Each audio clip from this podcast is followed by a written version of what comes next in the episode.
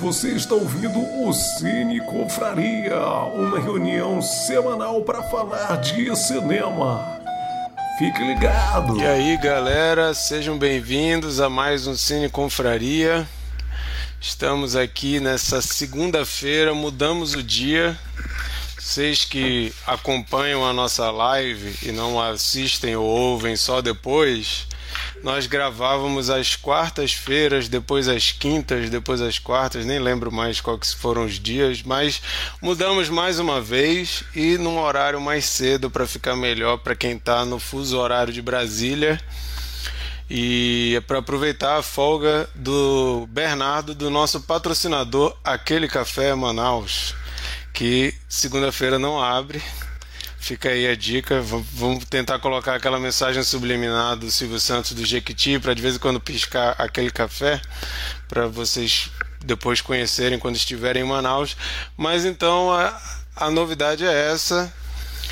Todas as segundas-feiras, às 9 horas, horário de Brasília, estaremos fazendo as nossas lives para comentar algum filme. Para você que está tendo o primeiro contato com Cine Confraria, nós somos um grupo de amigos que gosta de falar de filme. Então, toda semana, um de nós escolhe o filme da semana, o filme da rodada. Todo mundo tem que assistir para comentar na, na semana seguinte.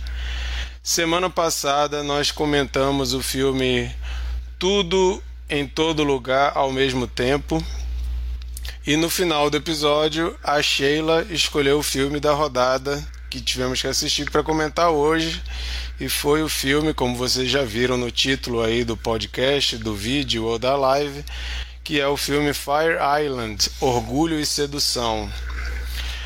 É, para quem está apenas ouvindo e não assistindo, Vamos dizer aqui quem está participando da live hoje. Temos o Bernardo, o Glauber, a Lari, o Chico e a Sheila. E eu sou o Marquito, apresentando aqui esse bate-papo. É, o nosso recado também de praxe, sempre a gente fala para vocês, é que a gente gosta muito mais quando vocês participam do, ao vivo do nosso chat. Então, fica o convite, se você está ouvindo isso depois,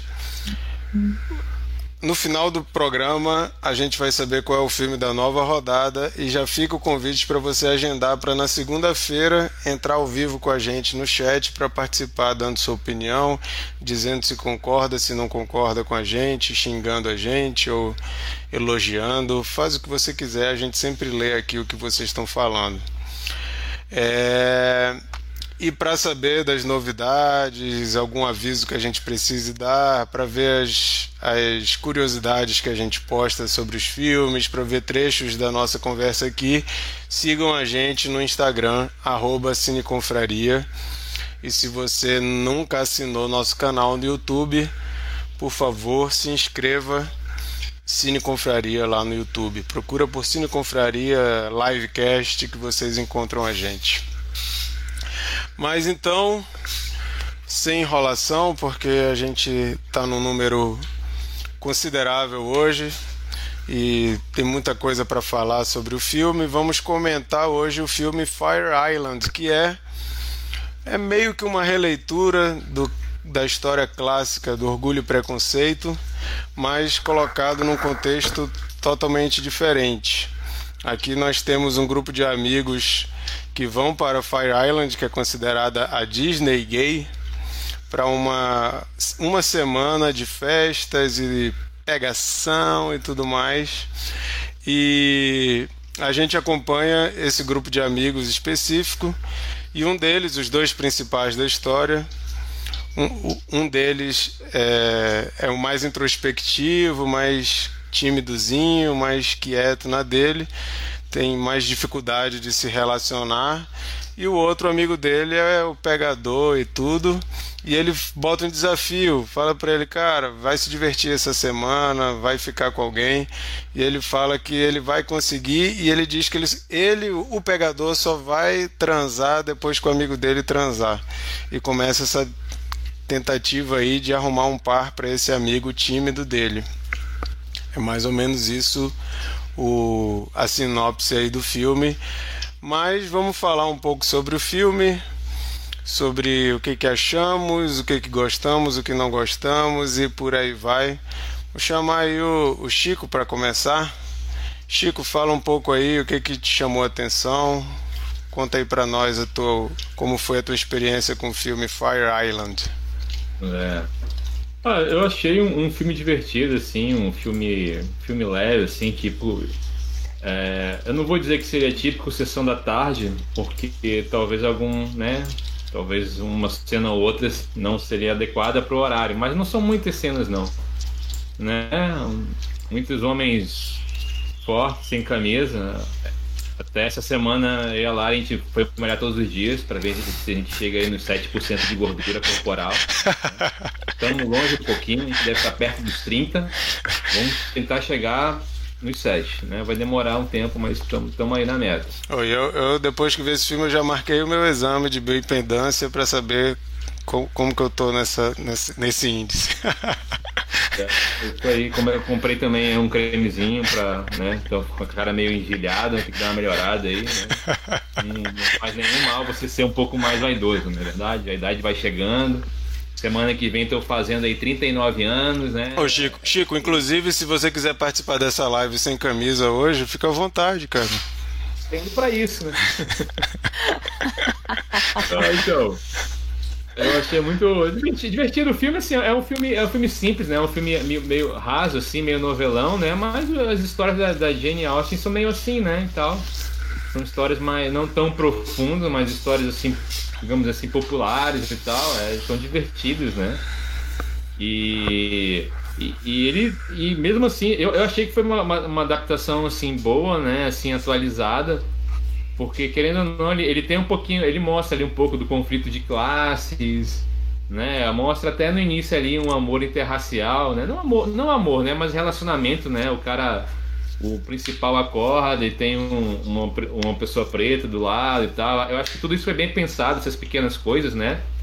Tanto da questão da, repre, da representatividade, né? E pesquisando um pouco depois sobre o filme, eu achei interessante porque realmente assim todos os atores que participaram, pelo menos os principais, eram gays. Eu achei isso legal. Isso é uma maneira de, de você representar, né, a, a, comunidade gay, né? E enfim, eu, eu achei engraçado também eles pegarem a, a música da Britney Spears. Achei que aquela música foi um, o primeiro ou um dos primeiros sucessos dela. Eu lembro dessa música porque, como eu disse, né, eu fazia 39 anos, né? Na época que eu fazia inglês e tal, eu lembro que uma vez a professora levou essa música, né? Aquela história de você escutar a música e tentar preencher a letra, porque é uma letra bem fácil, realmente é muito boa para inglês, né? pra quem tá aprendendo, né? Na época eu estava, né? Enfim, eu achei que é um filme que, que, que assim, né?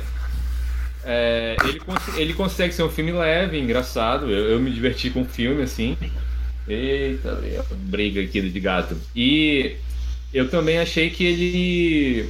Acho que ele mostra assim um pouco é, bem a, a, realidade, sabe? Ele, ele tenta não, não estereotipar, né? Até porque o, o próprio roteirista é o ator principal, né? Ele é produtor também do filme, o que é o Noah, né?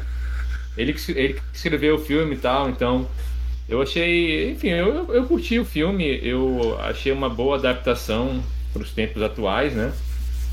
E enfim, acho que serve também para para como eu disse, é muito lance da representatividade, né? Eu, eu, eu não lembro de ter visto um outro filme assim, é, digamos, mais ligado ao público LGBTQIAP+, que representasse bem, assim, que não fosse estereotipado, como se fosse uma comédia mesmo, uma comédia normal, uma comédia de, de sei lá, de relacionamento, de, de enfim, de diversão. Eu achei bem divertido. Massa. Bernardo, assume aí.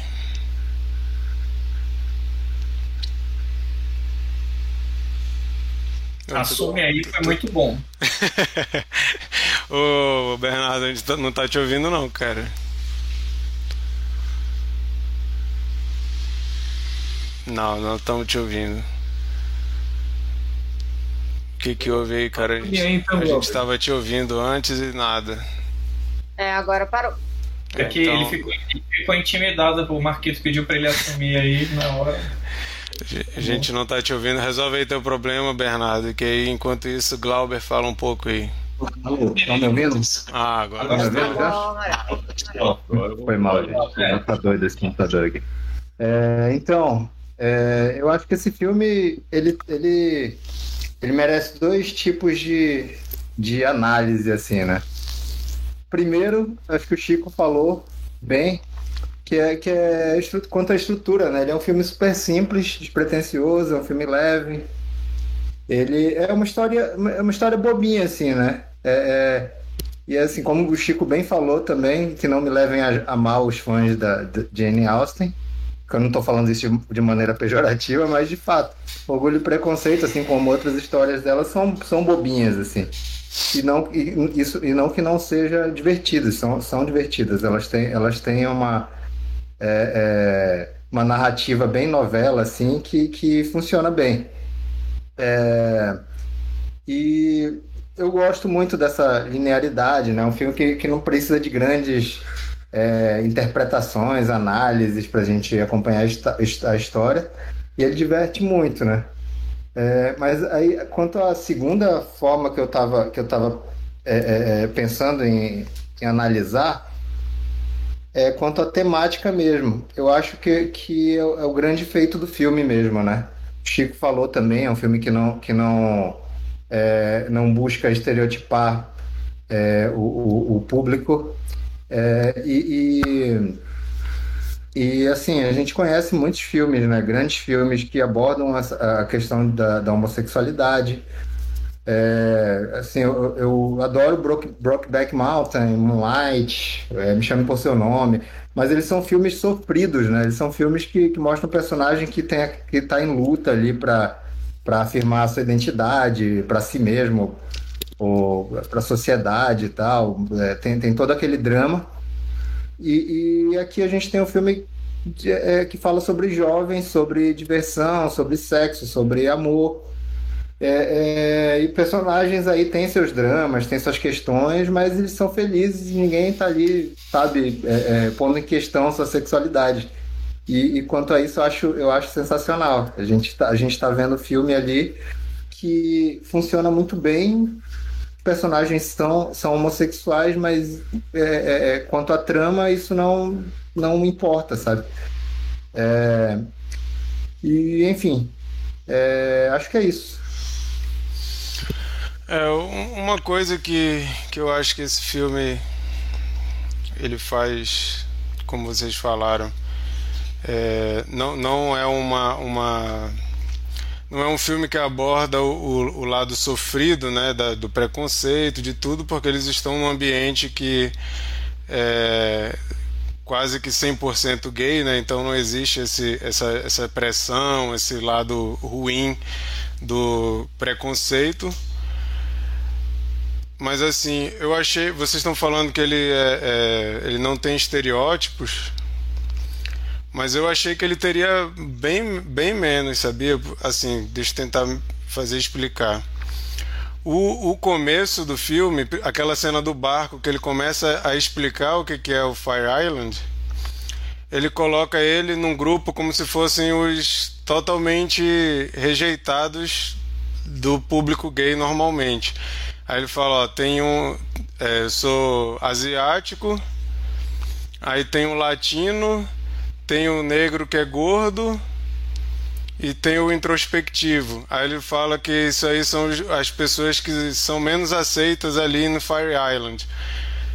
E aí depois parece que esse, essa coisa ela, ela meio que some. Eu, eu fiquei pensando, o estereótipo do, do, do sarado, dos corpos sarados e tudo mais, que eu achei que ele ia ir um pouco contra isso, até porque tem um gordo no, no grupo. Ele meio que toma o, o controle ali, vira só sobre aquilo e, e coincidentemente o negro gordo, ele é um zero à esquerda no filme. Eu pensei que ele ia ter algum papel, ele, não, ele praticamente não aparece. Ele é tido como o chatão que não usa drogas e a gente não sabe nada sobre ele, a gente não tem nem um pouquinho, ele não tem a menor importância no filme. Se ele não aparecesse ali, se não existisse aquele personagem, não ia fazer a menor falta porque ele não tem importância nenhuma na trama. Então, ao mesmo tempo que eu pensei, quando ele faz aquela introdução, que ele ia inclusive falar desses estereótipos de que o gay só quer saber de gente sarada e tal, esse culto ao corpo e tudo mais. Ele, quando eu vi aqueles personagens e vi aquele discurso, eu imaginei uma coisa e depois eu pensei, bom, eles jogaram esse discurso pelo ralo, não tem mais nada disso. E assim, eu quando eu vi, eu achei um pouco estereotipado, assim, o, o principalmente a questão do, do, do desse grupo, né, do, do grupo principal ali. Só que eu fiquei assim, né, bom, eu não sei, né? Eu não, posso não estar no meu local de fala, não, não vou, não vou nem pensar nisso. Só que eu fui para o, o IMDB ver alguns reviews e vários gays dizendo que acharam o filme um, um desfile de estereótipos em relação aos gays. Eu fiquei assim, bom, pode ser que não seja a maioria, mas alguns gays acharam que o filme reforça estereótipos. Eu achei, mas talvez eu, eu esteja fora aqui do, do meu local de fala, sei lá. Mas como comédia, eu, eu não achei o filme muito engraçado. Eu fui esperando uma comédia e talvez também as, as piadas não foram para mim. Mas eu não, não achei o filme muito engraçado, apesar de que tem algumas partes que eu gostei, achei engraçadas. Tem algumas coisas específicas que eu achei bem legal. Mas de forma geral eu não achei muito engraçado e isso acabou me perdendo um pouco no, na experiência como um todo. Agora, a para mim o que é mais legal é a brincadeira que eles fazem com os dois principais, né? O, o Noah, que é o pegador, que não quer saber de compromisso, quer só saber de pegação e tudo mais, ele acaba vivendo o que o amigo dele estava procurando, né? Achei muito engraçado que aquela cena que ele está falando com o, o médico lá, eles estão na chuva, né? E é justamente o que o cara tinha falado: ah, eu quero um romance, eu quero falar que eu te amo na chuva e tal, não sei o quê. E ele acaba vivendo isso no lugar do amigo. Ele, ele que não estava querendo buscar um, um romance de compromisso, de um pouquinho mais de profundidade, que não fosse só pegação, né? Acaba se interessando pelo cara, apesar de ter esse jogo, né, de, de empurrar, mas ao mesmo tempo você vê que ele não está querendo empurrar. Essa, essa parte eu achei muito interessante, achei achei uma boa sacada do roteiro.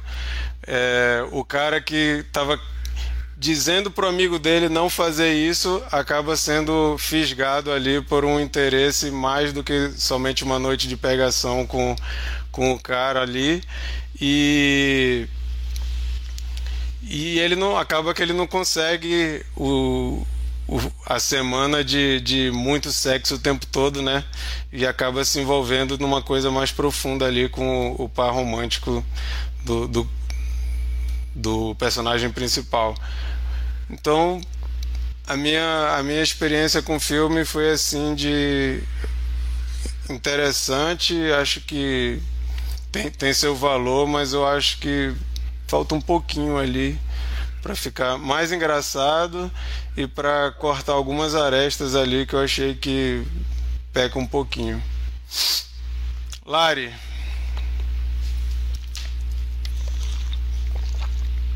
Então, eu pegando o gancho lá da. tô falando sobre os estereótipos. Cara, assim, verdade seja dita, é, é um, o mundo gay, ele tem sim uma pressão estética filha da mãe, é surreal. É, e, e, e, pô, você, você levar em consideração assim que você já é uma minoria, você já tem uma tendência a ter, né, a gente vê altos índices de depressão, problemas familiares, etc. Então você ser um cara gordo, né, nesse meio, nesse mundo assim que tem essa pressão estética fodida, né? Então, aí dispara, né? Índice de depressão, ansiedade, transtorno alimentar pra caraca. E eu lembro muito do. Assim, eu sempre lembro numa entrevista que eu, que eu li do Anthony de Queer Eye, que ele é. Ele é um do, do o cara que faz o, as comidas, o chefe. E ele é gato demais, nossa, maravilhoso.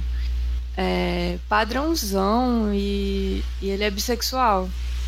E ele disse que quando ele tá numa relação com a mu- uma mulher, ele aceita muito mais o corpo dele que quando ele tá numa relação com um homem. Ele se sente muito melhor com, com ele mesmo, assim. Acho até que ele tá mais. Enfim, que o corpo dele tá mais bonito. Agora, quando ele tá com cara, ele se torna extremamente mais autocrítico, assim. Isso é surreal, cara. É...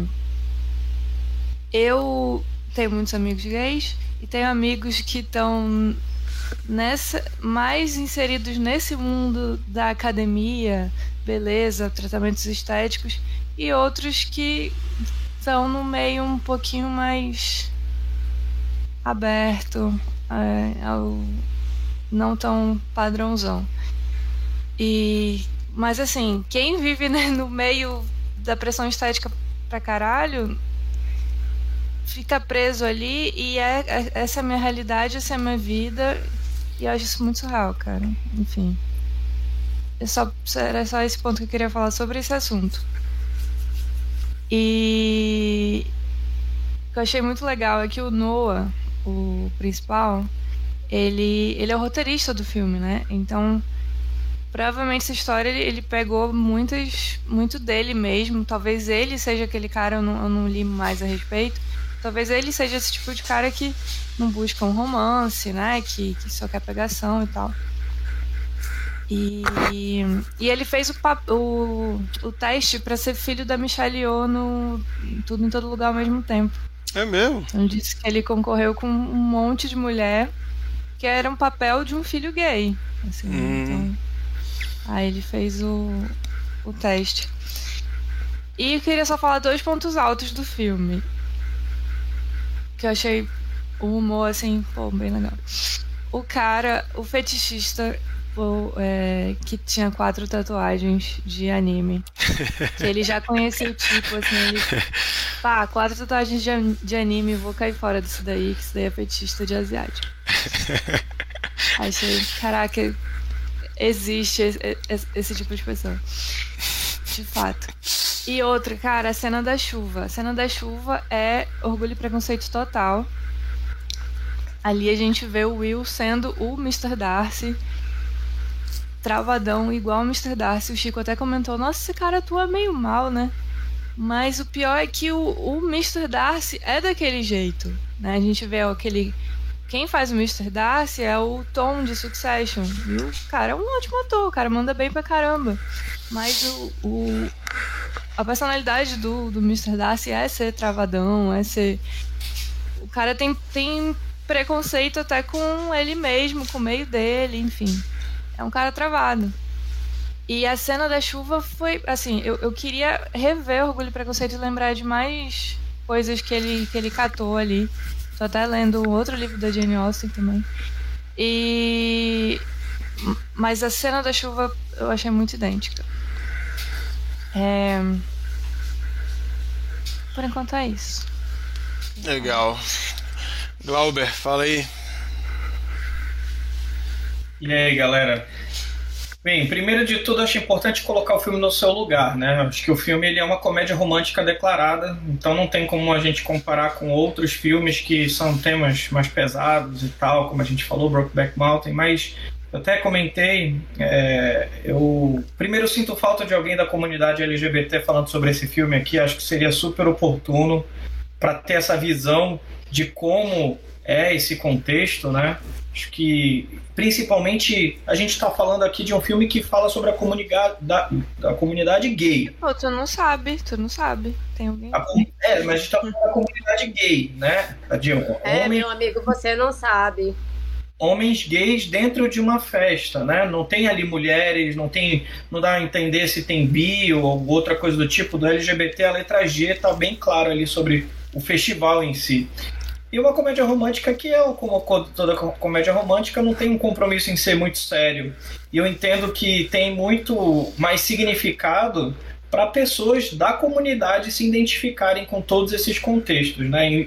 Eles olharem para aquilo, olharem para as piadas, olharem para a forma como como eles se relacionam e, e, se identificarem. Eu acho que talvez o filme fosse muito mais interessante para mim né, se eu fizesse parte da comunidade tal qual do que é, é, como o lugar onde eu estou assistindo esse filme. Você quer falar alguma coisa, Bernardo? Eu só ainda estou. Pode falar aí. Sim, sim, rapidinho, só para contextualizar. Eu falei, eu falei de Brokeback Mountain, de outros filmes mais dramáticos, sofridos e profundos e tal. É, mas com uma questão de destacar que esse é um filme que não realmente não é assim, é um filme super leve e destacar a importância de ter, né? É, Sim.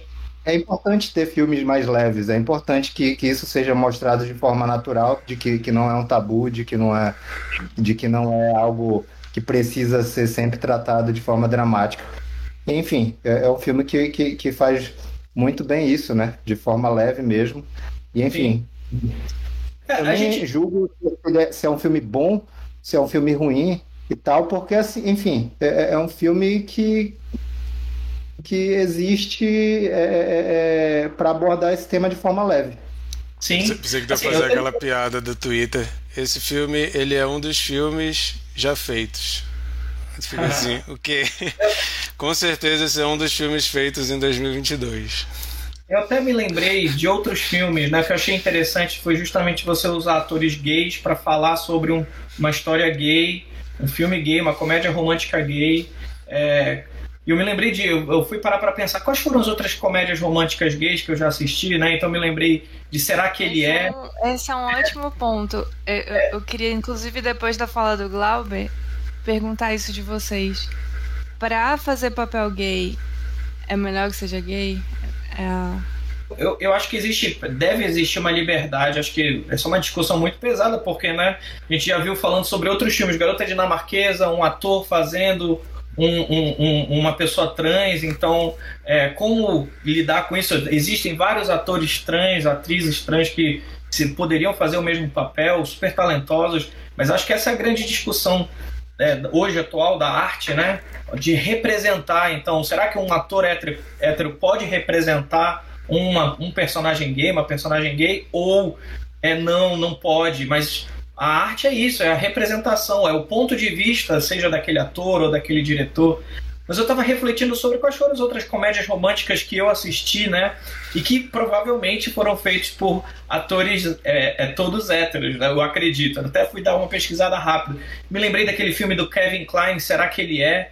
Que traz essa pegada, né, essa coisa do, do, do, do contexto da autoaceitação, mas que não é uma, uma história triste, mas ainda tem essa comédia. E o Kevin Klein casado com uma mulher e tudo mais, e tudo indica que ele seja não faça parte da comunidade. Me lembrei da Gaiola das Loucas também, que tinha lá Robin Williams. E, e, e, e, que também trazia esse contexto, mas sempre no contraponto, sempre tem um encontro da comunidade gay com a comunidade hétero, como é que eles, esses conflitos que ocorrem de aceitação. E o filme em si do Fire Island eu já vi como um mundo onde ele mostra os, os estereótipos que existem dentro do, do, do universo gay. Para mim isso ficou muito claro. Existe é, é, até né, a tal da expressão da bicha pão com ovo, ou seja, do gay pobre e o gay rico, né? Ou seja, e você vê os gays ricos são todos brancos americanos super sarados e tal, e, a, e, os gays pobres são esses multiculturais que têm diferentes origens e tudo mais. Então já mostra essa diferença ali. Achei isso foi um ponto que eu achei interessante. E dentro do próprio grupo aí dele. Tem, aí tem a gag, tem, tem, a gag muito boa, né? De toda vez que ele entra na casa, o cara, eu posso ajudar? Ele, pô, a gente já conversou. É. toda vez o cara acha que é um engano, ele tá ali, né? É. E, o, por exemplo, dos personagens todos, o que eu mais me diverti foi: tem um, um, um, um dos personagens é um que é bem gay mesmo, que ele usa a, calça, a calcinha por cima da, da capa, por fora da calça, só usa salto alto, tem um bigodinho. Eu achei esse um dos personagens mais o, tava, eu e a Lara te bagunçava, ah, ele tem cara de brasileiro, sei lá, ele podia ser manauara, ele podia ser latino-americano. Verdade. Aí foi cara de latino-americano. mais divertidos que eu vi, eu achava, eu olhava ele, eu achava, eu achava o máximo ele aparecendo na tela, super natural. E, mas também essa coisa do nem todo gay é, é, é, é tem o mesmo estilo, nem, é aquela velha história, né? Nem todo gay é engraçado, todo mundo acha que gay é engraçado, tem que ser engraçado, tem que ser. Né? Então, existe todo um, um universo ali dentro que, para mim, né, do meu ponto de vista, como, como quem está assistindo, telespectador, não, me, não, não, não conhecia, né? Não desconhecia um pouco desses conflitos ali da comunidade, dessa aceitação em si. Achei algumas coisas um pouco forçadas, eu acho que sim, ele, ele mostra os estereótipos tudo bem que a gente está falando aqui de uma, de uma de um festival em prol da putaria e do sexo e tudo mais, né? Mas eu acho que ele, eu não sei como a comunidade enxerga isso, mas ele acaba estereotipando um pouco essa visão de que todo gay é depravado, que todo gay usa drogas, que todo gay tem doença, né? Pode correr risco de ter doenças e tudo mais, quando na verdade existe toda uma luta para mudar um pouco esse ponto de vista. Também existe é, é, é, é gays dentro da comunidade que são pessoas que querem um relacionamento, são casados, são fiéis, etc. Então, dentro desse mundo, você acaba, claro, são pessoas jovens, então estão naquele momento de festival, da putaria, da curtição, dá para levar isso em consideração. Mas eu entendo que é um filme muito mais importante para comunidade assistir, rir, se identificar, né? E super importante nessas mudanças, né? Atores gays fazendo filme. Mas, assim, para mim, como um todo, eu achei um filme fraco, pro meu ponto de vista. Né? Um filme que, puxa, é, podia ser. Algumas coisas poderiam ser melhor exploradas se a gente fizesse esse contraponto né, com a história da, de orgulho e preconceito. Acho que, a, apesar de vocês terem falado que é meio bestinha as histórias, a graça dos filmes sobre as histórias da Jane Austen é você ver aquele contexto bestinha acontecendo num, num século totalmente diferente do nosso, né? É, e aqui né, a gente está modernizando uma história que quando você vê é meio, meio fraca, assim, tem um pouco desse que de, né, assim, é, me questionei se existe esse gay que é tão sério quanto o Mr. Darcy, né, que tem, achei ele um pouco surreal, assim, porque ele no nível de desconforto que não parece ser verdadeiro. Né? Se ele fosse realmente desconfortável, não tivesse essa autoaceitação e tudo mais, talvez uma pessoa como essa nem estivesse num festival como esse, né? Então talvez tenham forçado um pouco assim, mas de novo, é a meu, minha percepção da história, né? Achei, achei que no fim sempre tem a cena numa comédia romântica. É uma questão de orientação, assim, a, personalidades existem. Eu entendo, elas existem, né? Mas eu achei, assim, eu entendo que eles tentaram moldar um personagem muito parecido com o Orgulho e Preconceito, que, não sei, me soou, não me soou, acho que autêntico, entendeu? Não me pareceu assim. Tudo bem, depois tem todo o contexto, eles se apaixonam e tudo mais. Ainda assim, até o final, os dois, não, né? Um deles não quer ter um relacionamento sério, mas ainda assim vão descobrir se vão ter ou não. E como toda comédia romântica, tem a corrida contra o tempo para evitar que a pessoa chegue ou no aeroporto, ou no trem, ou no barco, né? Isso é um clássico das comédias românticas. Talvez um, um modernizando no Uber ou em outro lugar.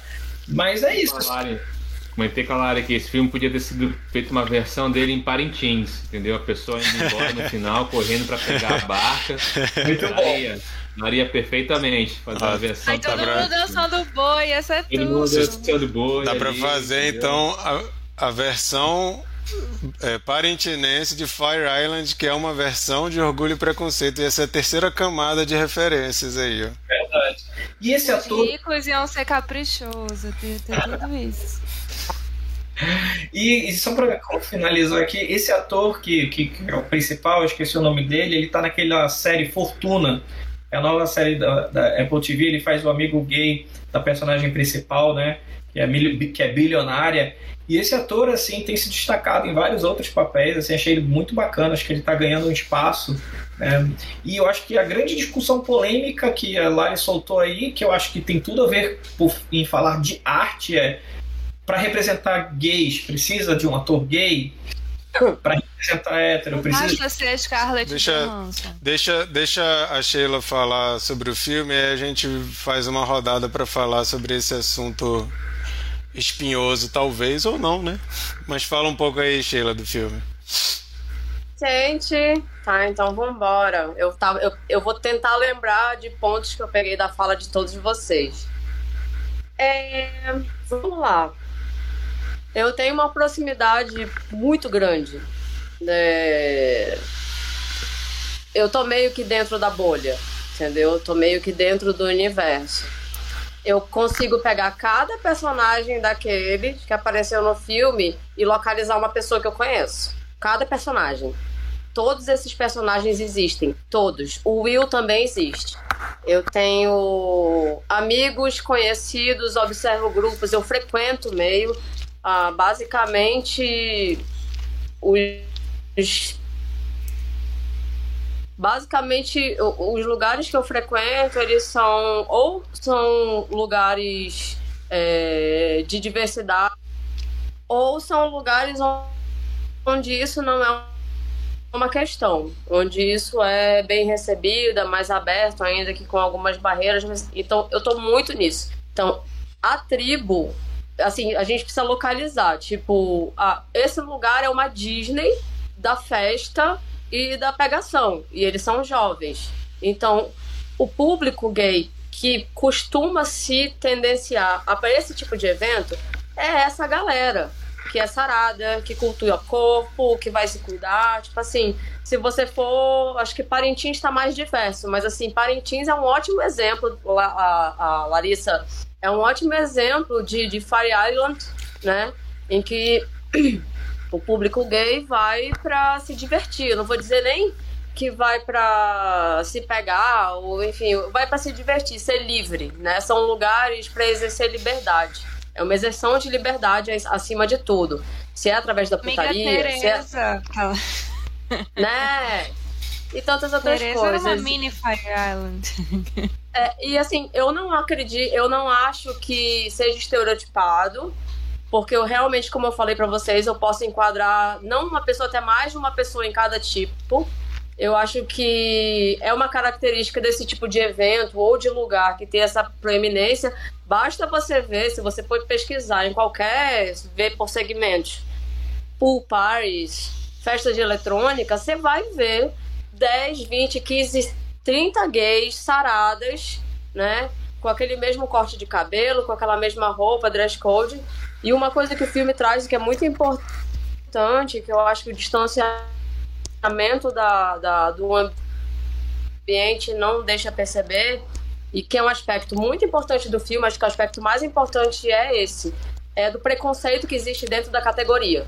Todo gay fala disso. Todo gay fala que assim, uma coisa que não ajuda a causa, bem como uma coisa que não ajuda as mulheres e não ajuda os negros e não ajuda qualquer tipo de minoria, é que são é que dentro de cada dos grupos existem grupos que têm preconceito um sobre o outro tem o preconceito contra o peso, contra a cor, contra a classe social, quanto eu conheço, eu conheço, eu conheço gay que vota no Bolsonaro e tem um discurso de que só existe gay e lésbica, que não existe essa gama LGBTQ e etc. Desconsidera, diz que isso não existe e que o gay não pode ser afeminado. Então, é, é, é muito complexo. E assim, sobre o advogado, é, o advogado caretão, eu conheci um advogado que, enquanto estava casado, ele fez esse tipo de convênio casado, tá passando até esse cara Deu, deu, deu pau aí no teu áudio, Sheila. Assim, ele todo tá e, então, e aí, como. Sheila? Oi? Deu pau aí no teu áudio. Onde foi? Volta pro Até advogado foi, tá casado. Advogado casado. Eita. Peraí, peraí, calma. Melhorou? Agora Fala- que ela contar fofoca, agora que ela É. vai contar fofoca. Volta, volta pro teu amigo advogado casado. Então, tinha um advogado casado nomes, cara. Ele né, não, tá, ele não tá- Vocês estão me ouvindo? Estamos. Tá. É, o advogado casado era casado com um cara, mas ele tinha o perfil do Will. Mais sério, né? Mais caretão. E aí, depois que o casamento acabou, ele despirocou e tá, tá louca por aí, entendeu? Exibindo o corpo, usando cropped, enfim. essa- esses movimentos acontecem dentro da sua própria trajetória de, de liberação sexual ou, ou de expressão. Não digo nem de, de sexo, mas de expressão mesmo. Como você se coloca na sociedade. É, e aí eu acho, e o que eu acho muito bom é que, pelo menos pra mim, que convivo muito com relacionamentos diversos, para mim já é extremamente naturalizado. Eu tenho zero choque, zero, zero, zero choque, zero, zero, zero estranhamento com, com, com o carinho ou o que quer que seja de, de, de diversidade. E aí no começo ele faz esse desfile, ó, esse aqui é um filme gay, é uma comédia romântica gay. Só que num determinado momento eu esqueço completamente que é uma comédia romântica gay ou que é um filme gay. Eu entro só é uma história. É, são só dinâmicas de relações humanas. E eu, eu entro só a ver o casal, o casal principal, né? E é engraçado que o casal que tinha tudo para ser o principal, que é o cara que tá do, quer um romance e tá tentando. Binho. Binho quer matar o gato. É, o cara que tá buscando um romance tá meio em dúvida ali, mas acaba que o, que o Noah e o Will se tornam a dupla. E não é por acaso. Eu acho que um dos grandes trunfos desse filme é a química que acontece entre os dois atores, o Will e o Noah. É uma química absurda. Há várias cenas, dá muito tesão. Inclusive, o Will e Noah, se vocês forem transar e quiserem homenagem, me chama, porque eu vou topar. Transaria com os dois fácil, cara, dá muito desejo. Dá muita vontade de beijar na boca. Graças a Deus que no dia que eu vi o filme, eu beijei na boca. Sim, galera. A vontade foi morta. E tem, digo mais, a pessoa que eu saí na sexta-feira é bi. Foi uma experiência ótima, recomendo para todo mundo. Então. E é isso. E sobre ser da bolha ou não, a gente tem conversado internamente. O Bernardo já tá rindo ali no canto, rindo ali no canto dele, porque ele ouve muita besteira que eu falo ali no dia a dia. A gente tem conversado, e assim, eu acho que é importante que todos nós nos façamos perguntas, né? Acho que a gente tem uma vida inteira para se fazer perguntas, para se questionar, para se perceber em lugares, lugares diversos na vida. Acho que é muito importante para que a gente não sofra, não sofra. E aí eu tenho percebido o movimento, eu falo, cara, e aí? Eu não sou tão. Eu, eu, eu, eu adoro homem, gente. Vocês sabem disso. Aqui bocuda nisso, eu me amarro em homem, meu negócio é homem. E eu falo, mas eu não sou tão mocinha assim. E de vez em quando eu, me pergunto, será que eu não sou um cara que gosta de caras? Às vezes eu me sinto, eu digo, cara, eu acho que eu sou homem, bicho. Não é possível. Eu tenho quase certeza que na real eu sou homem. Vim mulher, tá errado. Só que eu gosto de homem. Então, eu acho que eu, pelo menos, estou num movimento de vida em que eu tenho me feito perguntas, tenho flutuado em ambientes, e eu acho super importante. Feminino não é uma construção da sociedade? Pode ser. Pode ser. Mas eu me sinto muito menos menina que menino. E aí eu tenho que me perguntar isso. É, eu tenho que fazer essa pergunta. Eu já me peguei várias vezes assim, tipo, tô lavando uma louça. A última vez foi engraçado, eu tava lavando uma louça. Aí eu, e se eu for homem? Aí eu falei, cara, mas eu acho que eu sou homem, só que eu gosto de caras. Aí eu falei, mas e aí? Eu vou conversar com o povo para saber como é que é esse negócio.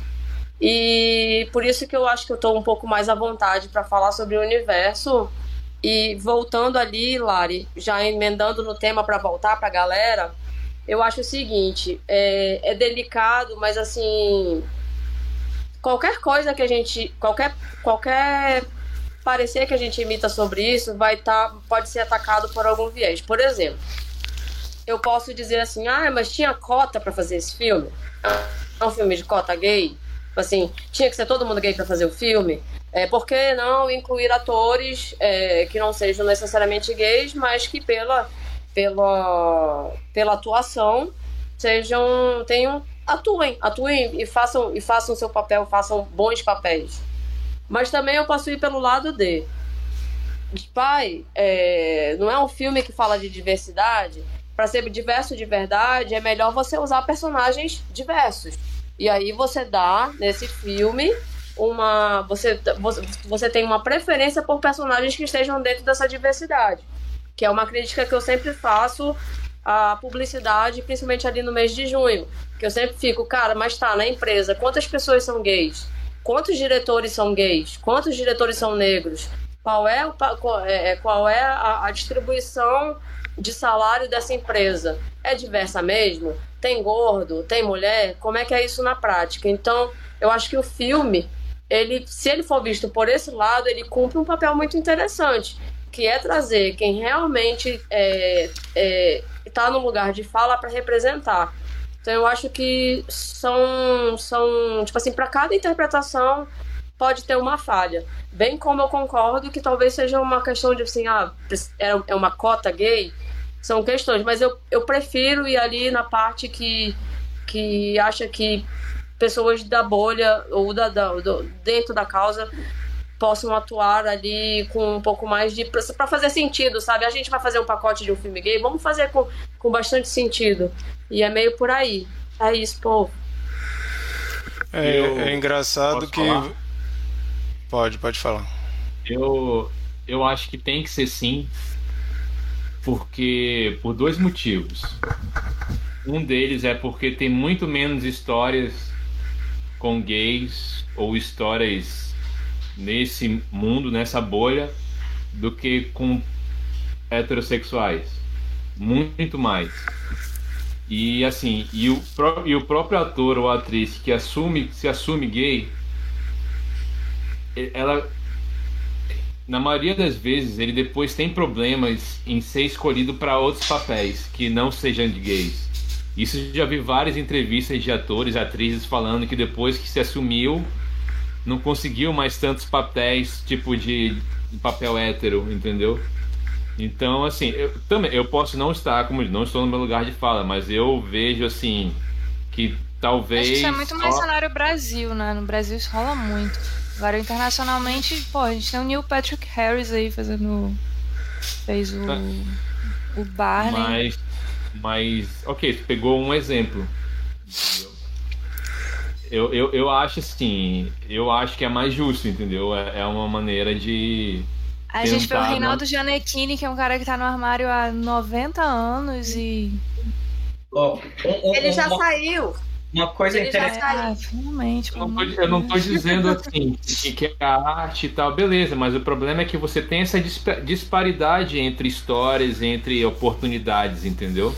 Uma eu, coisa eu acho que esse público, ou o público trans e tal, deveria ser escalado para esses papéis, entendeu? A não ser que um dia isso acabasse essa barreira, essa disparidade entre histórias, entre, entendeu? Uma coisa interessante que o Chico falou me lembrou de uma série que eu assisti recentemente chama The Baby, que é da Amazon, é da Amazon Prime.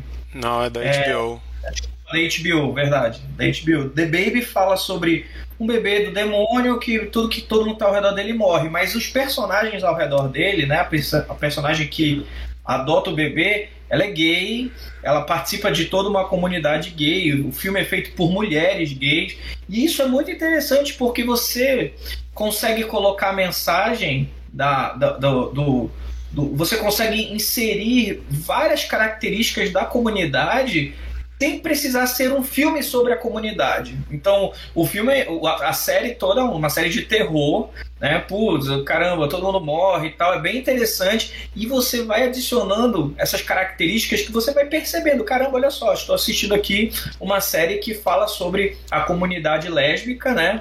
Principalmente, e que como são as relações, como é, é, é o, o, o grande momento de discussão sobre as mulheres que querem ser mães, mas são lésbicas, ou toda mulher quer ser mãe, nem toda mulher quer ser mãe. Eu acho que existem vários temas e várias camadas e várias oportunidades de se falar sobre o mesmo assunto em formatos diferentes. Né? Então, isso que eu acho que é a grande beleza do cinema. E você conseguir contextualizar isso é, de uma forma que as pessoas identifiquem, nesse caso do filme de que a gente assistiu, foi sobre o festival, foi sobre como é a comunidade jovem. Você conheceu um pouco mais sobre isso e eu ainda acho que é, é, é um filme um pouco superficial nesse sentido, pelo que você consegue vislumbrar é, e ver, identificar naqueles estereótipos. Você reconhece alguns estereótipos, sim.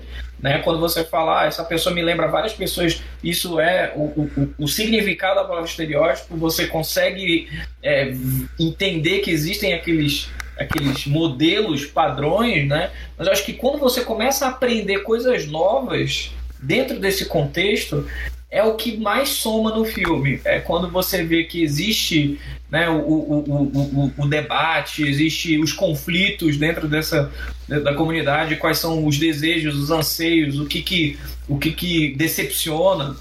Eu acho isso muito interessante. Sim, eu, eu, acho que isso vai um pouco além do culto ao corpo. Acho que o culto ao corpo é, é, ele fala, mas ele não, não, não é explorado ele é explorado em forma de classes, né? Você consegue rapidamente identificar a classe de quem é o, o, o rico e quem é pobre usando essas características é, é, da comunidade para você conseguir. Então acho que tem muita coisa para explorar e muita coisa para apresentar para as pessoas. Acho que o mais legal de um filme como esse é que para muitas pessoas, acho que ele é perfeito para quem participa da comunidade e consegue se identificar. Mas acho mais interessante você expor isso para pessoas que nunca tiveram curiosidade em frequentar ambientes que existe essa diversidade e que te dá a oportunidade de ver que, poxa vida, olha só, eu tinha uma impressão diferente disso. Eu pensava que as pessoas, eles pensavam desse jeito, eles pensam desse jeito, ou acontece isso lá, uma coisa que eu não sabia. Acho que isso é, é uma das melhores contribuições que tem em filmes como esse. Essa, essa questão do quem deve fazer o papel ou, ou não fazer, eu achei curioso que esse fim de semana eu assisti Filadélfia com o Tom Hanks, aquele que ganhou um monte de prêmio, que ele faz um, um cara com, com AIDS. E é um dos grandes papéis do Tom Hanks, né? Inclusive a escolha dele para fazer o filme foi muito importante no sentido de ele era um, um cara super querido em Hollywood, que todo fazia filmes de família, todo mundo gostava dele, e ele quis fazer um papel que chamasse a atenção da família, do mundo para a questão da AIDS, né? Mas, apesar de ser um dos papéis mais importantes da vida dele, ele deu uma entrevista recente que ele fala que se esse filme fosse feito hoje, ele acha que quem devia fazer o papel que ele fez seria um homossexual que lida com essa que lida ou que lidou com essas questões. E o filme é interessante que um dos atores do filme eles escalaram justamente por ele ser soro positivo. Inclusive ele morreu de AIDS, um dos atores. Não está mais, não tá mais vivo. Olha que interessante. Será que esse filme teria a mesma visibilidade que teve se não fosse o Tom Hanks. Isso eu acho que também tem um outro ponto. Talvez a, a estratégia de usar um ator famoso como ele, como você falou, família, etc., para fazer um personagem gay com AIDS deu uma proporção, uma expansão para que, por exemplo, vamos lá, ninguém tem gente que não assiste filme de pessoas que não conhecem. Né? A gente sabe disso. Olha, não conheço aquele ator, não vou assistir. Existe grande maioria das pessoas. O pessoal, ah, bora assistir aquele filme do Tom Hanks? Pô, eu gosto do ator Tom Hanks, bora lá. Talvez a oportunidade que algumas pessoas tiveram de se deparar com um tema como esse e com um personagem gay como, né, como o dele, com, esse, com uma doença como essa, foi o que fez trazer e fez o sucesso da ampliação. Claro, isso não significa que, olha, então só vou usar atores super famosos para fazer é, personagens vai da, vai da intenção do filme, né? Acho que tem um pouco disso misturado né, nessa bagunça de decisões do filme. Bom, gente, vamos, vamos fazer uma rodada, o tempo correndo aqui. Vamos fazer uma rodada então de cena preferida e nota para o filme. É... Bernardo, começa aí. Estão me ouvindo? Estamos. Agora está funcionando. É... Pô, que bom, cara. É, cena preferida, eu gosto muito da, da cena que ele retorna lá na festa para buscar o amigo e, e o, o, o, cara recebe ele de novo, como se perguntando o que, que ele está fazendo ali. Eu achei muito, muito legal. Eu, porque, posso enfim, te ajudar? Ele... Pode, Não, ele, ele fala, posso te ajudar? Tipo, oi, bom dia, posso fazer. Não, mas se tu quiser uma ajuda, fala, pô, te ajudo também. O que, que foi? Não, cara, não precisa de ajuda, não. Mas enfim, é isso. Minha nota é nota 7, cara. Achei, achei, gostei do filme, filme divertido. É, ele não tem tanta profundidade, mas enfim, eu acho que não, não, é, um, não é um filme para isso. Eu acho que é um filme importante também por, por isso. Lari. Minha cena favorita são os dois conversando no quarto, montando quebra-cabeça. Muito bom. E a nota é 6. Ah, e eu, eu queria falar também que o Charlie é o irmão da Love, da Sariu. Eu fiquei muito orgulhosa de ter reconhecido ele, porque ele tá bem diferente. Legal. A minha nota, eu vou dar um 6 também. Eu acho que o que me fez baixar mais minha nota é a sequência final que eu achei ali aquela descobrimento do vídeo, no momento do karaokê, aí a resolução daquilo ali eu achei que caiu demais, assim. Eu...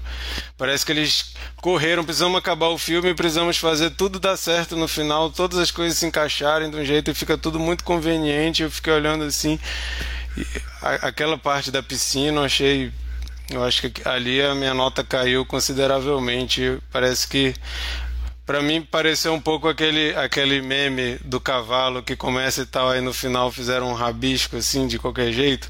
Não a cena do barco, a cena do barco eu achei legal. Mas aquela parte antes da resolução de descobrir que era o Chad, né? Que o Chad era mesmo escroto e tal. Aquilo ali eu achei que deram uma. Deram. Dex, né? Hã? Dex. Acho que é Dex. Dex, Dex exatamente. Essa parte para mim caiu demais, então minha nota é 6.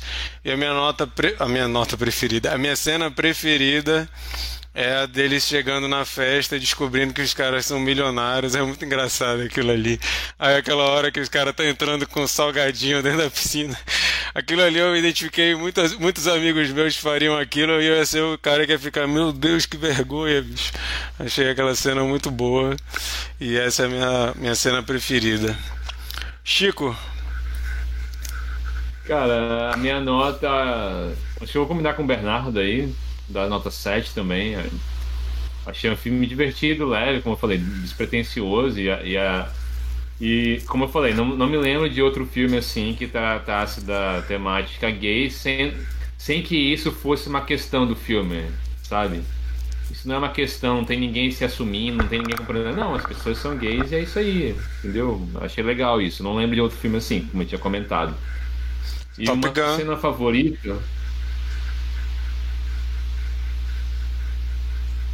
Eu acho que vou ficar com a piada aí do, do fetichista lá, porque, porra, eu ri muito nessa hora.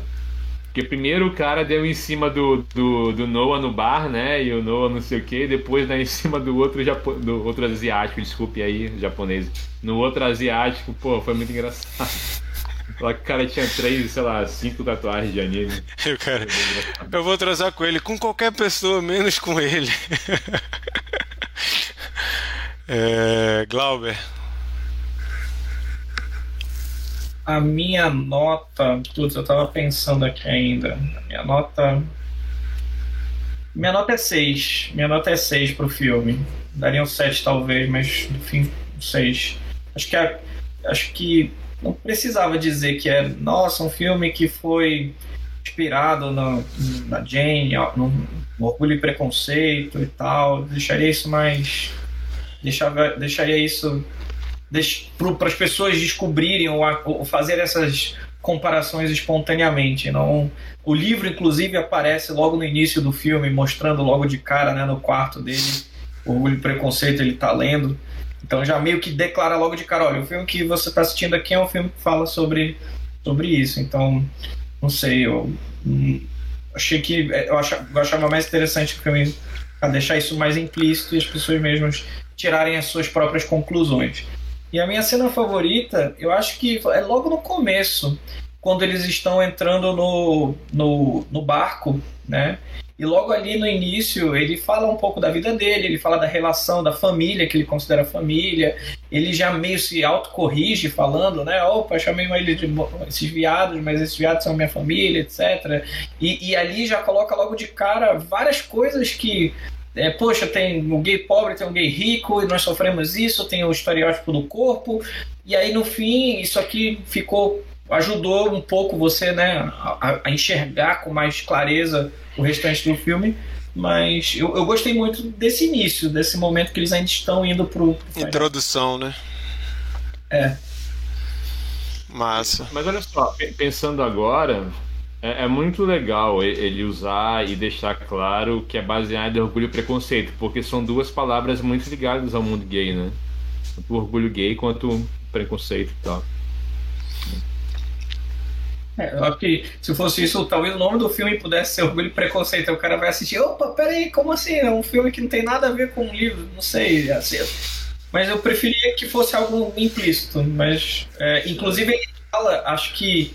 Eu não sei se é. A, tra, acho que a tradução fala outra coisa. Eu não sei onde eu li, que é orgulho e outra coisa. Ah, o, título, o título em português eles botaram esse subtítulo: Orgulho e Sedução. O velho, a velha mania dos brasileiros em adicionar um. De, de tentar explicar o que, que o filme é, né?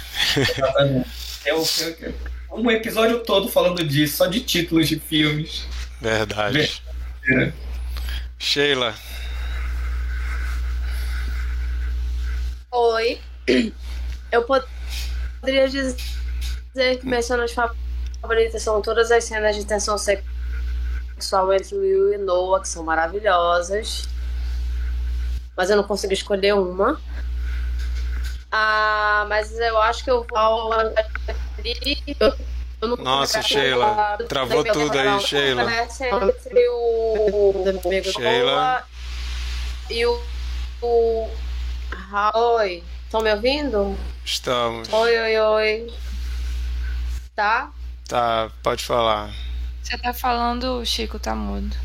Tá falando da cena favorita, falando pra ela voltar aqui, cortou aí. Tá, peraí. Vamos lá. Tá bom agora? Até agora. tá, oremos. Então, eu não sei se onde, até onde vocês foram. É, eu gosto de todas as cenas da química entre o Noah e o Will. Mas a minha cena favorita é o primeiro diálogo já na ilha do Noah com o Raoni. Eu não consigo decorar o nome desse personagem. Do amigo dele. Howie. Tá nesse... Hã? Howie. Howie. É, que eles estão tendo uma conversa, porque assim, apesar de tudo isso, a história fala da amizade entre dois caras que estão atravessando necessidades diferentes em relação ao amor. Um que quer amar e um que tem medo de amar. E eles dois são amigos, então o filme também fala muito disso, de, de um amigo tentando proteger o outro e o outro tentando mostrar para ele que ele não precisa de proteção e que ele precisa viver aquele momento, ainda que errando. Eu acho que isso é básico no filme. Então, eu gosto muito dessa conversa em que eles travam Do as telhado. Coisas, assim, o que que um acha que o outro precisa. E eu gosto muito de uma frase que o Noah fala pro pro amigo dele, que é você não precisa de um namorado, você precisa aprender a se proteger. E nessa frase é a síntese dessa dança entre os dois, né? Que um tá buscando um não namora porque tem medo, porque tá se protegendo e tentando aconselhar o outro a não namorar e o outro dizendo não, eu quero namorar sim, eu quero sentir sim e foda-se a proteção, eu quero viver. Então essa cena dá o tom da relação dos dois e da dinâmica pela, pela, pela qual os dois vão passar ao longo do filme. Então os dois vão terminar encontrando o que precisavam. Então acho que essa cena aí ela é um norte narrativo para as buscas pessoais que estão ali envolvidas. Maravilha. Bom, gente, esses foram nossos comentários sobre Fire Island, Orgulho e Sedução. Esse, esse, subtítulo fica muito engraçado, cara. Mas esses foram nossos comentários. Depois vocês botam aí no nosso ou no comentário do vídeo do podcast ou lá no nosso Instagram. Fala pra gente também a opinião de vocês. A gente gostaria de, de saber também o que, que vocês acharam. Mas agora vamos para uma rodada de dicas da semana. É o momento que a gente traz aqui alguma coisa para aquelas horas que você está tentando escolher o que, que consumir de entretenimento. Então a gente traz aqui filme, série, música, jogo, qualquer coisa que a gente acha que vai vocês vão gostar ou que talvez vocês gostem, a gente gosta de contribuir e a gente vai fazer essa rodada aqui. Eu vou começar com o filme novo do Cronenberg chamado Crimes do Futuro. Eu estava muito ansioso para ver esse filme porque eu gosto muito do Cronenberg bizarro, cheio de body horror, né, que a gente conhece tão bem. O cara fez história nesse gênero e depois ele foi ficando menos nessa linha e indo para outro tipo de histórias, né? Começou a fazer muito filme com Viggo Mortensen, que não são nada nesse estilo do início da carreira dele. E Crimes do Futuro, ele foi aquele retorno ao body horror do, David Cronenberg. E já aviso que é aqueles filmes Ame ou Odeie. Eu, eu, eu, só de, de lembrar aqui, eu comentei no Twitter que eu dei nota 8 para esse filme, um amigo meu respondeu que deu nota 2, para vocês verem, né, a disparidade. Eu achei maravilhoso, apesar de não achar a melhor obra dele e ter algumas coisas que eu não gostei ou que eu achei que podia ser diferente, mas é um deleite assim para quem gosta dessas bizarrices do David Cronenberg, com um baita elenco. O Viggo Mortensen está participando, a Kristen Stewart, a Lea Seydoux, não sei como é que pronuncia o nome dela, acho que é isso, Lea Seydoux, aquela do do Crônica Francesa. E ela está fazendo vários filmes, né, do 007 também, esses dois últimos 007. Ela é linda aquela mulher. E esse filme tá cheio de, de desses, desses atores muito bons e curioso, eu li que o David Cronenberg falou que tanto a Kristen Stewart quanto a Lea Seydoux falaram que não entenderam nada do filme, elas atuaram no filme e não entenderam nada, para variar. Mas é muito legal. Tem muita gente reclamando que não entendeu o filme. Eu não achei ele tão complicado assim, mas vai ver eu que não entendi nada, né? Sei, mas gostei muito e essa é a minha dica. Crimes do Futuro vai estrear logo logo, acho que na MUBI. Vai entrar na MUBI, mas você já acha aí pela internet se você não quiser esperar, como foi o meu caso. Tá nos meus filmes preferidos do ano até agora. Muita gente falando que o ano tá devagar para terror, mas o que eu indiquei da última vez lá, o Man e o Crimes do Futuro, para mim estão lá no topo até agora, são muito bons, gostei pra caramba. Bernardo, sua dica? Cara, tô sem dica. Vou pular essa. Ah, só aproveitar. Sheila, obrigado pela insistência no A Mulher da Casa Abandonada. Eu comecei, já viciei, já ouvi três episódios. Valeu a sua dica. Agradecer aqui ao vivo. Dei importância para as dicas que a gente dá aqui, viu, gente? A gente não fala coisa ruim, não. Glauber, dica da semana. Você falou do Cronenberg agora, eu me lembrei de um, tem um canal no YouTube do Combine, um canal francês, e é, se chama Video Club. É, e aí ele convida vários diretores de cinema a irem para uma locadora e falarem sobre os filmes favoritos deles, né? O que que inspirou eles. E o episódio do Cronenberg é bem legal. Tá, até abri aqui, é o Video Club David Cronenberg. Me, me manda esse link da... aí, hein? Manda, vou mandar. Ele fala da Brigitte Bardot, fala do Total Recall, fala de várias coisas. Achei super legal. Você comentou isso, eu me lembrei desse vídeo agora e aí vale a pena assistir. Tem vários diretores que eles convidam para ir na, na locadora. O, o, os diretores puxam o filme na hora e comentam sobre os seus filmes favoritos. Inclusive, ele fala sobre o quanto, o, quais foram os filmes que inspiraram ele a fazer alguns efeitos práticos em A Mosca, etc. Então, vale a pena também assistir. E eu gabaritei em um fim de semana aqui Only Mothers on the, in the Building.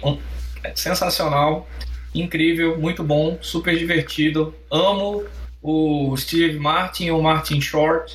São é, tinha saudade das coisas dos filmes do Martin Short. É muito bom ver o personagem dele, é muito engraçado.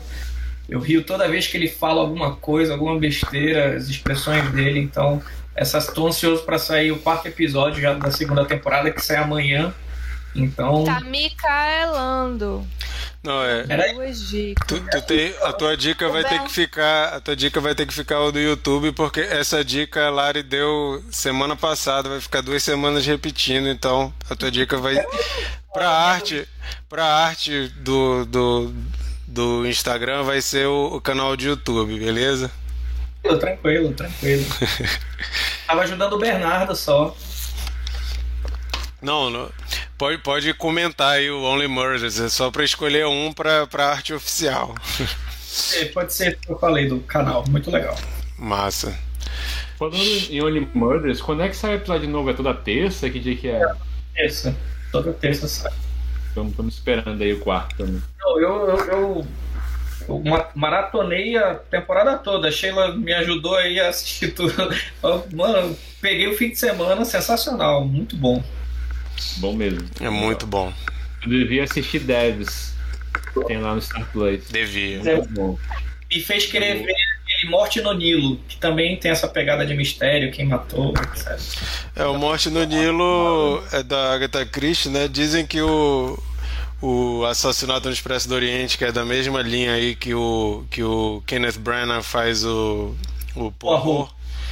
Dizem que o, esse, o Assassinato Expresso do Oriente é melhor, que o Morte no Nilo foi ruim. Ainda não vi, mas só vi comentários ruins, mas eu vou ver.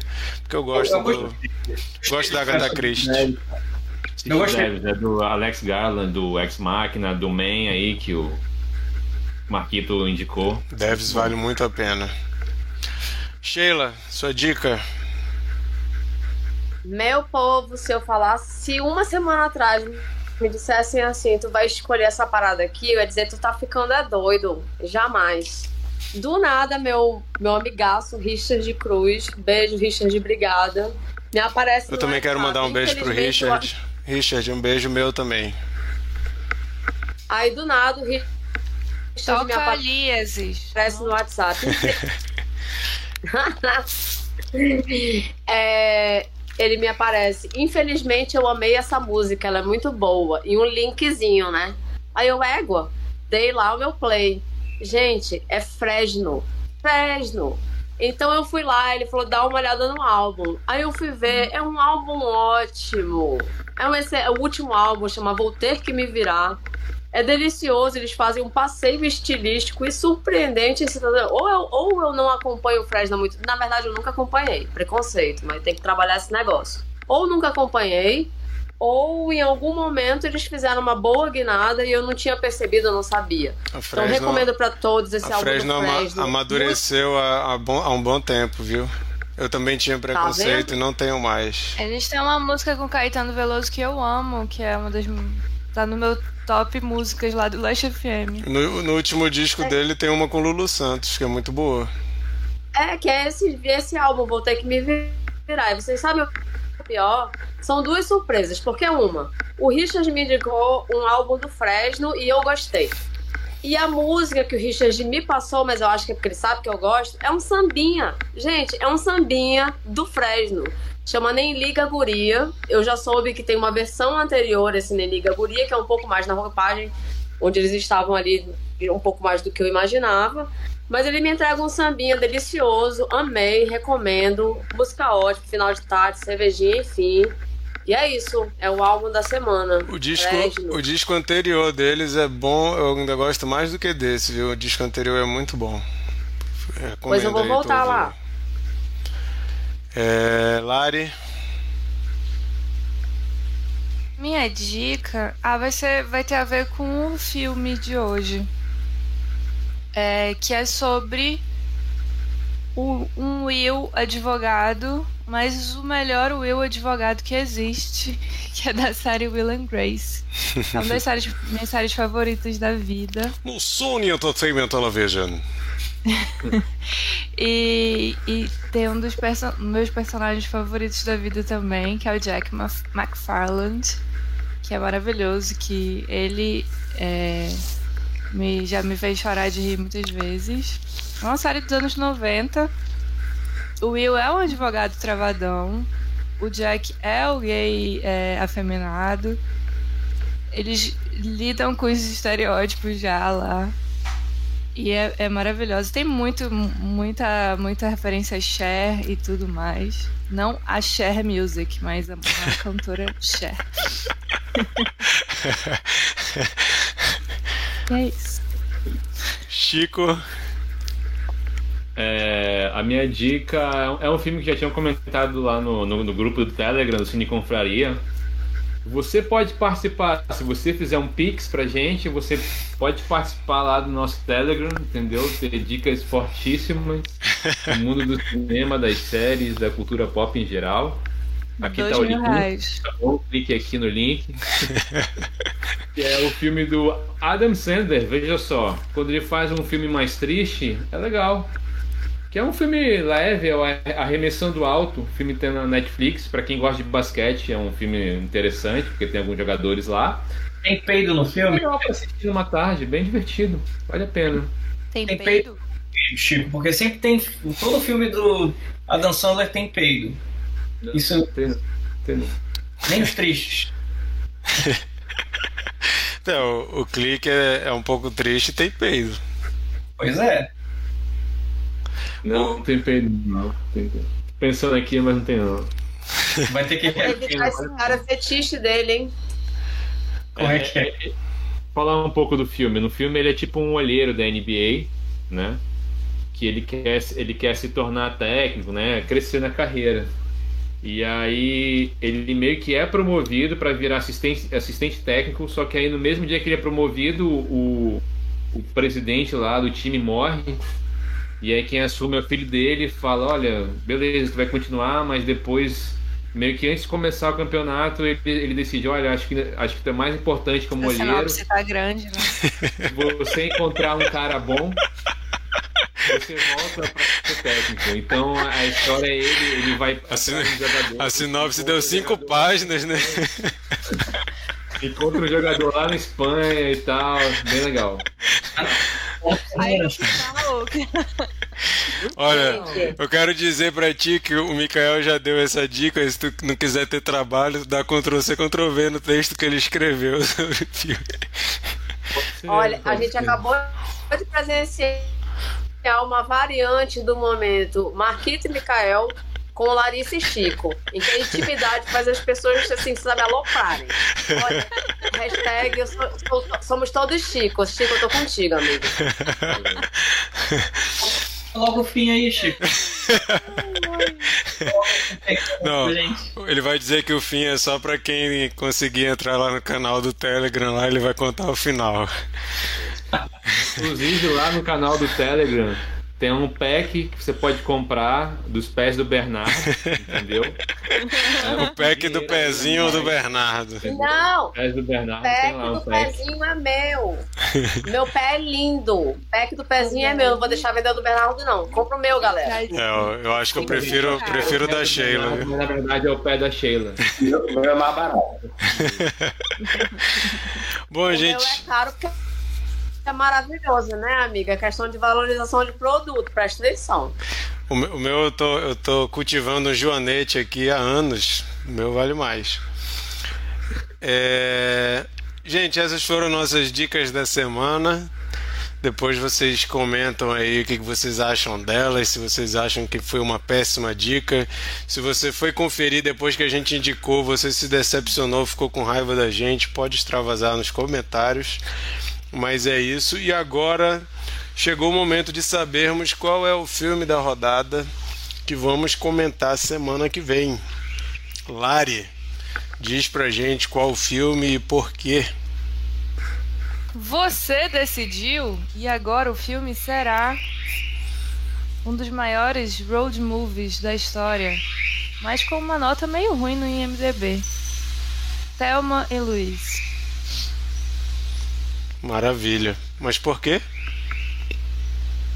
Por que, que tem uma nota meio ruim? Não, por que, que tu escolheu o filme? Ih, Marquito. Como é que Eu é? queria ver o Brad Pitt. Ah, tá. Teve uma, uma influência aí minha. que eu mostrei um vídeo do Brad Pitt que aparecia num story de uma amiga. Aí eu falei, olha o Brad Pitt. Eu falei, caralho, esse cara tá com quase 60 anos, não parece. eu pensei que ia falar que era influência tua porque ela te acha parecido com ele. Talvez. Cara, tem a Susan Sarandon, que é a, atriz da, maravilhosa. E a Gina Davis, mano, as duas são dupla explosiva. Maravilhosa. Dupla explosiva. Aí, ó. Mas é isso então, gente. Semana que vem, nós estamos gravando hoje, no dia 11 de julho. Então, próximo episódio será dia 18 de julho, segunda-feira, às 21 horas, horário de Brasília. Você pode marcar aí na sua agenda. Não marque nada, apenas Cine Confraria para comentar com a gente. Thelma e Luiz. Se você é desses mais novinhos que nunca viu esse filme, não sabe nem o que é sessão da tarde, assista pela primeira vez. Se você já viu, a gente convida você a rever, se não tiver fresquinho aí na cabeça, para comentar com a gente, falar pontos altos do filme, os pontos mais fracos que você considera, a importância do filme. Vem no chat, que a gente sempre gosta quando vocês participam. Hoje a gente não teve participações no chat ao vivo, mas quando temos, a gente interage bastante, lê aqui o que vocês falam. Fica então o nosso convite aí, participa com a gente dia 18 de julho, 21 horas horário de Brasília, no nosso canal do YouTube para conversar sobre Thelma e Luiz. Valeu Bernardo, Glauber, Lari, Sheila, Chico. Sheila quer falar? Quero sim, olha só que mudança incrível. Agora que a gente tem esse horário novo, das nove aí, para vocês que estão em outro canto, Chico tá falante, participativo, não dormiu, fez uma sinopse gigantesca, que ninguém pode reclamar. Esse é, esse é o homem das nove, tá? É um novo Chico aqui, Chico aqui no Cine Confraria. Mais um motivo para me assistir. É, infelizmente, infelizmente, se você assistiu o Cine Confraria para ver o Chico dormir ao vivo, isso vai ficar mais difícil de acontecer. Então, você vai ter que ficar voltando nos canais nos mais antigos. Ó, oh, semana que vem aniversário do Chico. Maravilha. Então é isso, gente. Obrigado todo mundo. Você que está ouvindo isso aí como podcast ou assistindo o vídeo. Semana que vem tem mais. A gente espera para comentar até uma e Luiz. Beleza? Falou, gente. Tchau. Beijo. Ui.